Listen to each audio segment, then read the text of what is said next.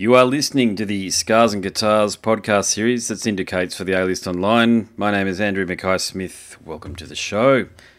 The interview subject coming up for you is one of the most underrated guitarists of all time. Certainly, in terms of recognition, it is Mike Campbell, who has been in part of been a part of way too many bands to mention, but a couple that I will mention up front. He's currently in Fleetwood Mac. He was Tom Petty's partner in crime for many years there prior to his untimely passing. And there's a heap of other bands that we talk about throughout the conversation. But the catalyst for the chat with Mike is his new album with a group that he put together recently called The Dirty Knobs. There you go. The Dirty Knobs. The album, which will be out on the 20th of November via BMG, is called Wreckless Abandon. So let's see what Mike has to say. Here we go. Mike, it's Andy Mackay Smith calling for our chat. How you going? Hey, how are you doing? Doing good. I'm doing well. It's uh, it's the morning here. I've just got the kids ready because I said I'm, I'm talking to Mike, so you can't bug me. I've got. To, I've been looking forward to this conversation or the potential for this conversation for some time. So we uh, we got all of the because uh, it's the morning over here. It's twenty past seven. So we uh, got all of oh. the usual morning stuff out of the way. Just uh, they're watching TV at the moment. A rare morning where they can watch TV, but that's cool because I'm chatting to you. I understand. How's the calls been going with us Australian media types? Have they been enjoyable compared to the rest of the world? Um, I'm sorry. What was that question? How, how, how is the, the what? How have the interviews, the calls been going with Australian media? The interviews, yeah, I've been doing a lot of interviews uh, recently, and it's all going really good. Um, everybody seems to like the record, and uh, they've been really nice. So, has, has, the general consensus with Wreckless Abandon, which is, of course, the name of the new album from your outfit, The Dirty Knobs, is the general consensus been that it's a bit of a combination of all of the wonderful work that you've done over the years? I mean, you, you really you yourself are one of the who's who, but you've played with the who's who as well. Yeah. Well, Wreckless Abandon is is a rock and roll record. It's very simple, just, and it's all mostly live, which I love. Hmm. Most of the solos and everything are live on the floor, and um, I love the songs. It's a great little band. You know, we were ready to go back in February before all hell broke loose. Mm-hmm. And we've just been waiting, and uh, we finally decided it was time to put it out, even without a tour. Okay, so were these songs that you'd written relatively recently, or have these been in the vault for many years? It's about half and half. so were they? How did you? Because it sounds like as though everything seems to flow together fairly naturally. So how did you get the older songs, the songs that have been around for a while, to marry up with some of the ones that you'd worked on recently? And how, how did you decide which songs made the made the cut for the album?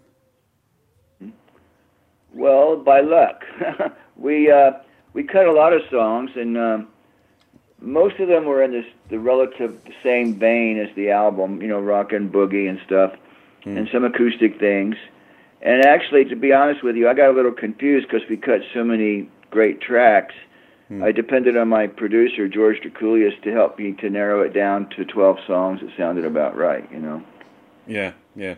Yeah, fair enough. Yeah, you need that outside input from time to time, don't you? Because you get so close to things. When I was a writer, that happens with me with some of my stuff, and I get my wife to look over my shoulder and she says, No, that's shit, remove it.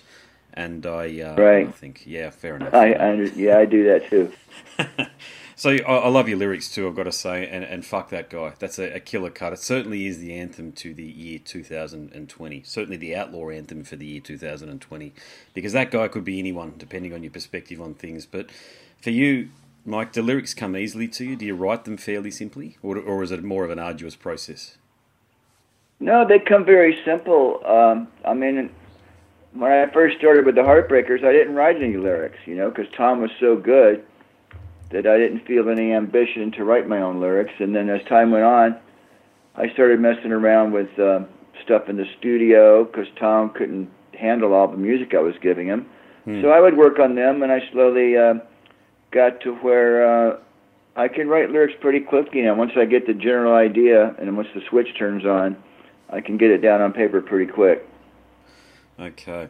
Just mentioning Tom there, was Wreckless Abandon, is it something, I wouldn't say a tribute, but obviously the opportunity to do something like this is uh, not for the greatest reasons, because unfortunately Tom has moved on to the great gig in the sky.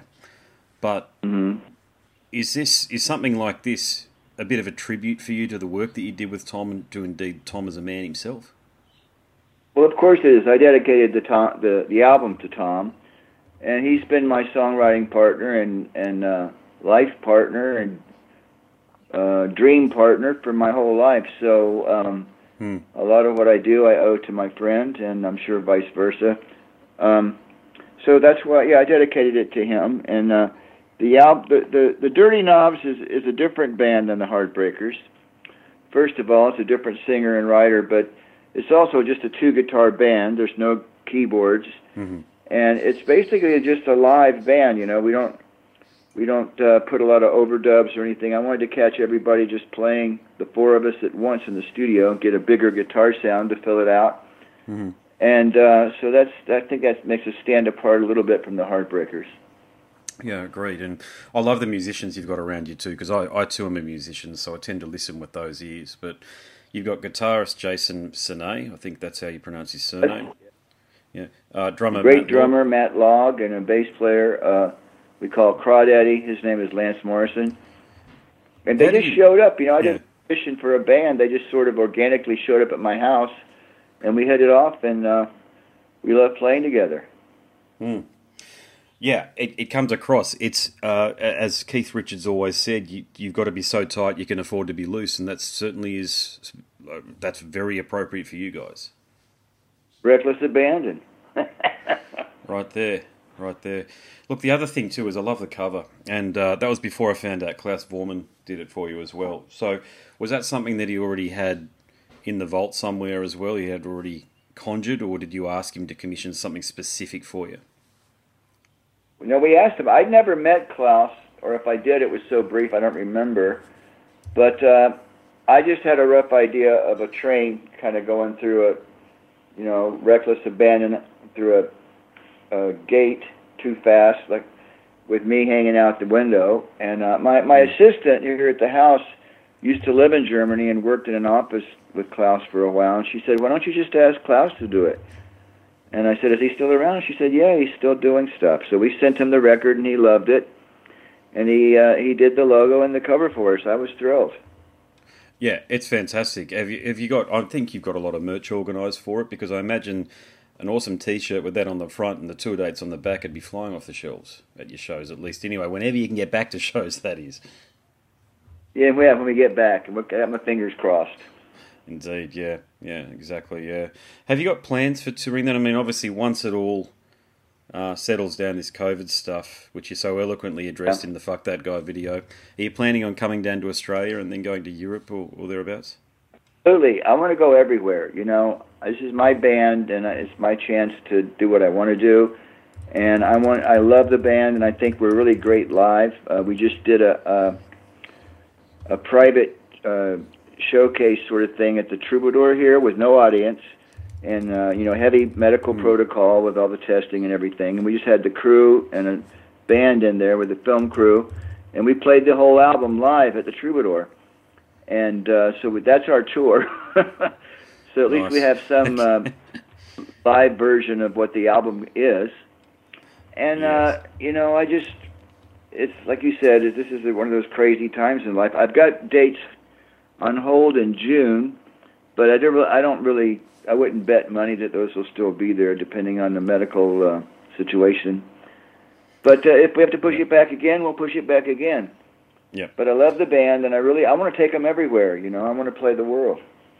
Yeah, I, I could definitely see you and uh, Jimmy Barnes down here doing something together. A bit of a, a, a you know a two pronged tour.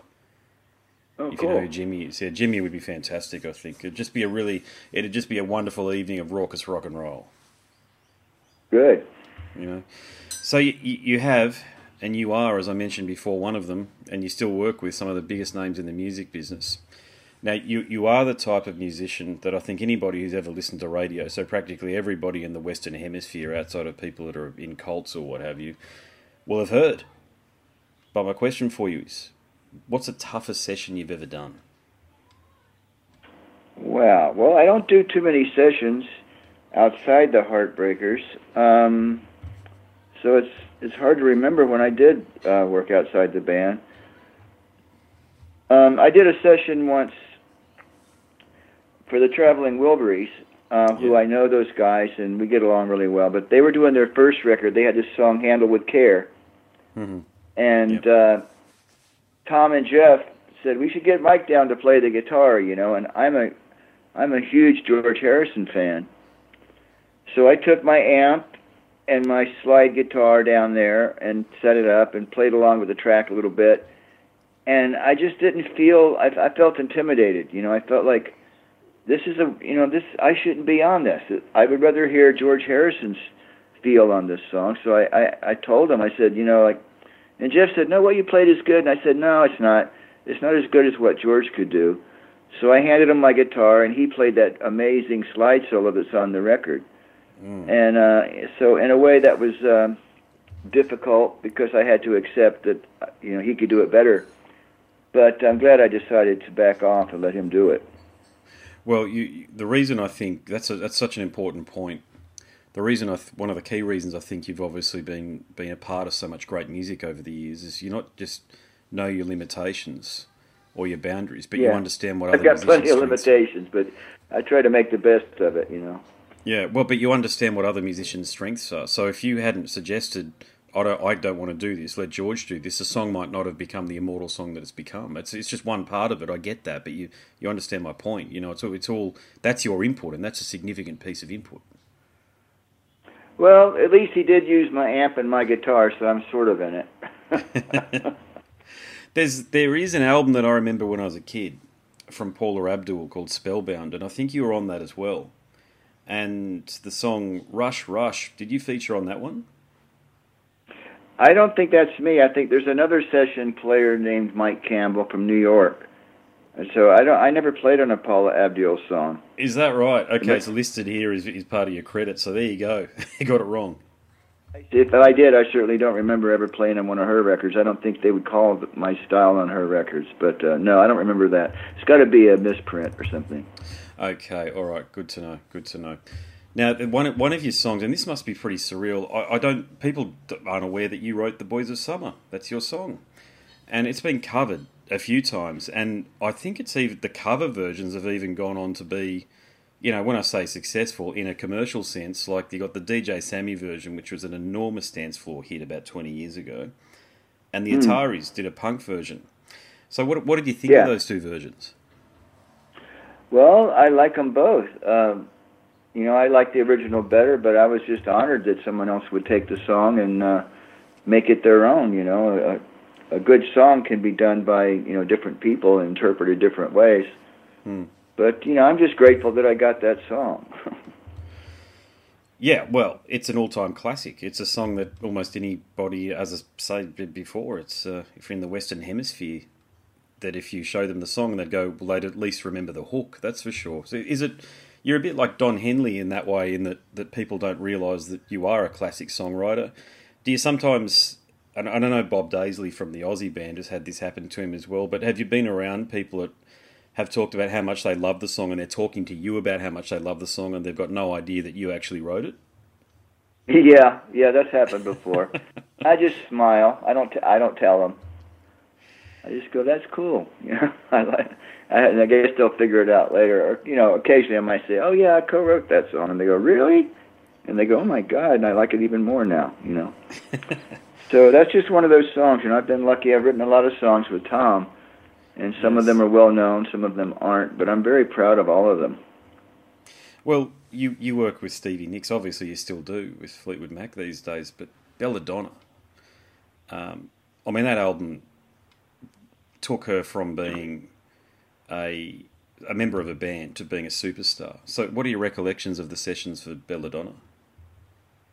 Well, I remember Jimmy Iovine produced it, and uh, Tom and I had this song which we co-wrote called "Stop Dragging My Heart Around," and Jimmy Iovine suggested it would work good as a duet, and he was was beginning to work with Stevie, so he brought her in. That's kind of how we met her, Hmm. and they did the song, and so we just gave her the song because she did so good on it.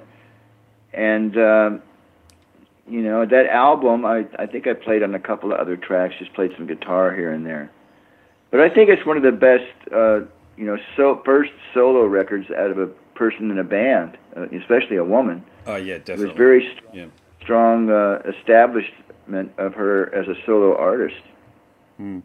And then, and then I thought the other side of the mirror is an outstanding album as well. Did you have a lot of input in the songwriting process with that one? I don't remember. I know that over the next few years we wrote, uh, I don't know, five or six songs that ended up on this album or that album, but uh, none none were as uh, memorable as "Stop Dragging My Heart Around."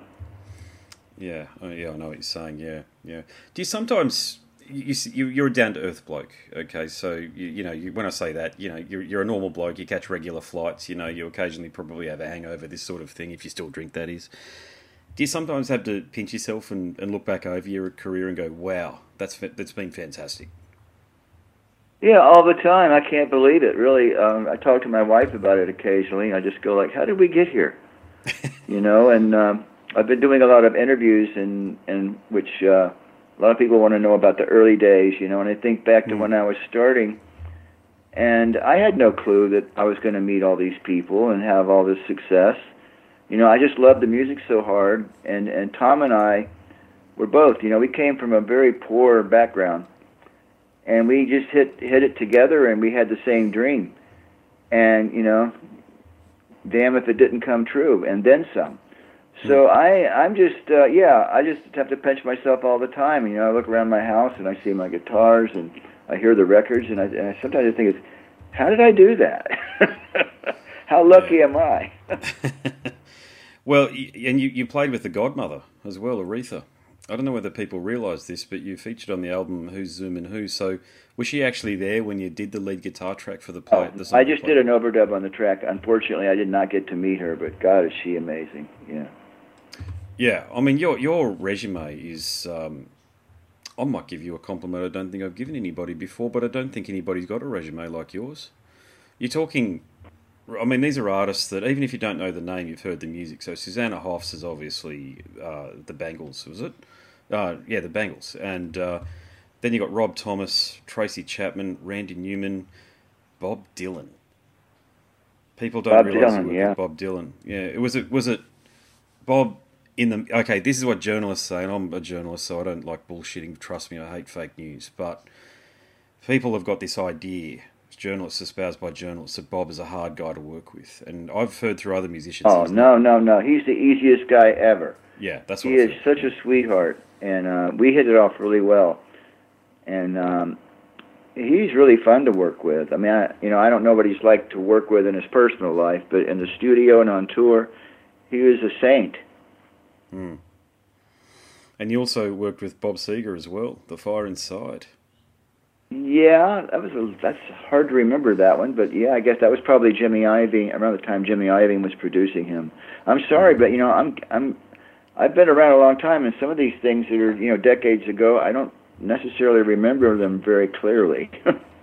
no, I mean it's, but, look, it's just a wonderful uh, I love tribute. Bob Seger it's just a wonderful tribute to your talent that you've been able to be so versatile and work with all of these great musicians. And see, for me as a young fella, I wanted to be like yourself or Al Anderson from um, the Bob Marley band, you know, the Wailers, in that you want to be you want to be so versatile and you want to have the sort of personality that can mesh with other personalities and fit into so many broad environments that you can you have a resume like what yours is now because as I say it's it's peerless. Well, um, I'm very grateful for that, and I feel, uh, you know, I think a lot. There's a lot of luck involved and timing.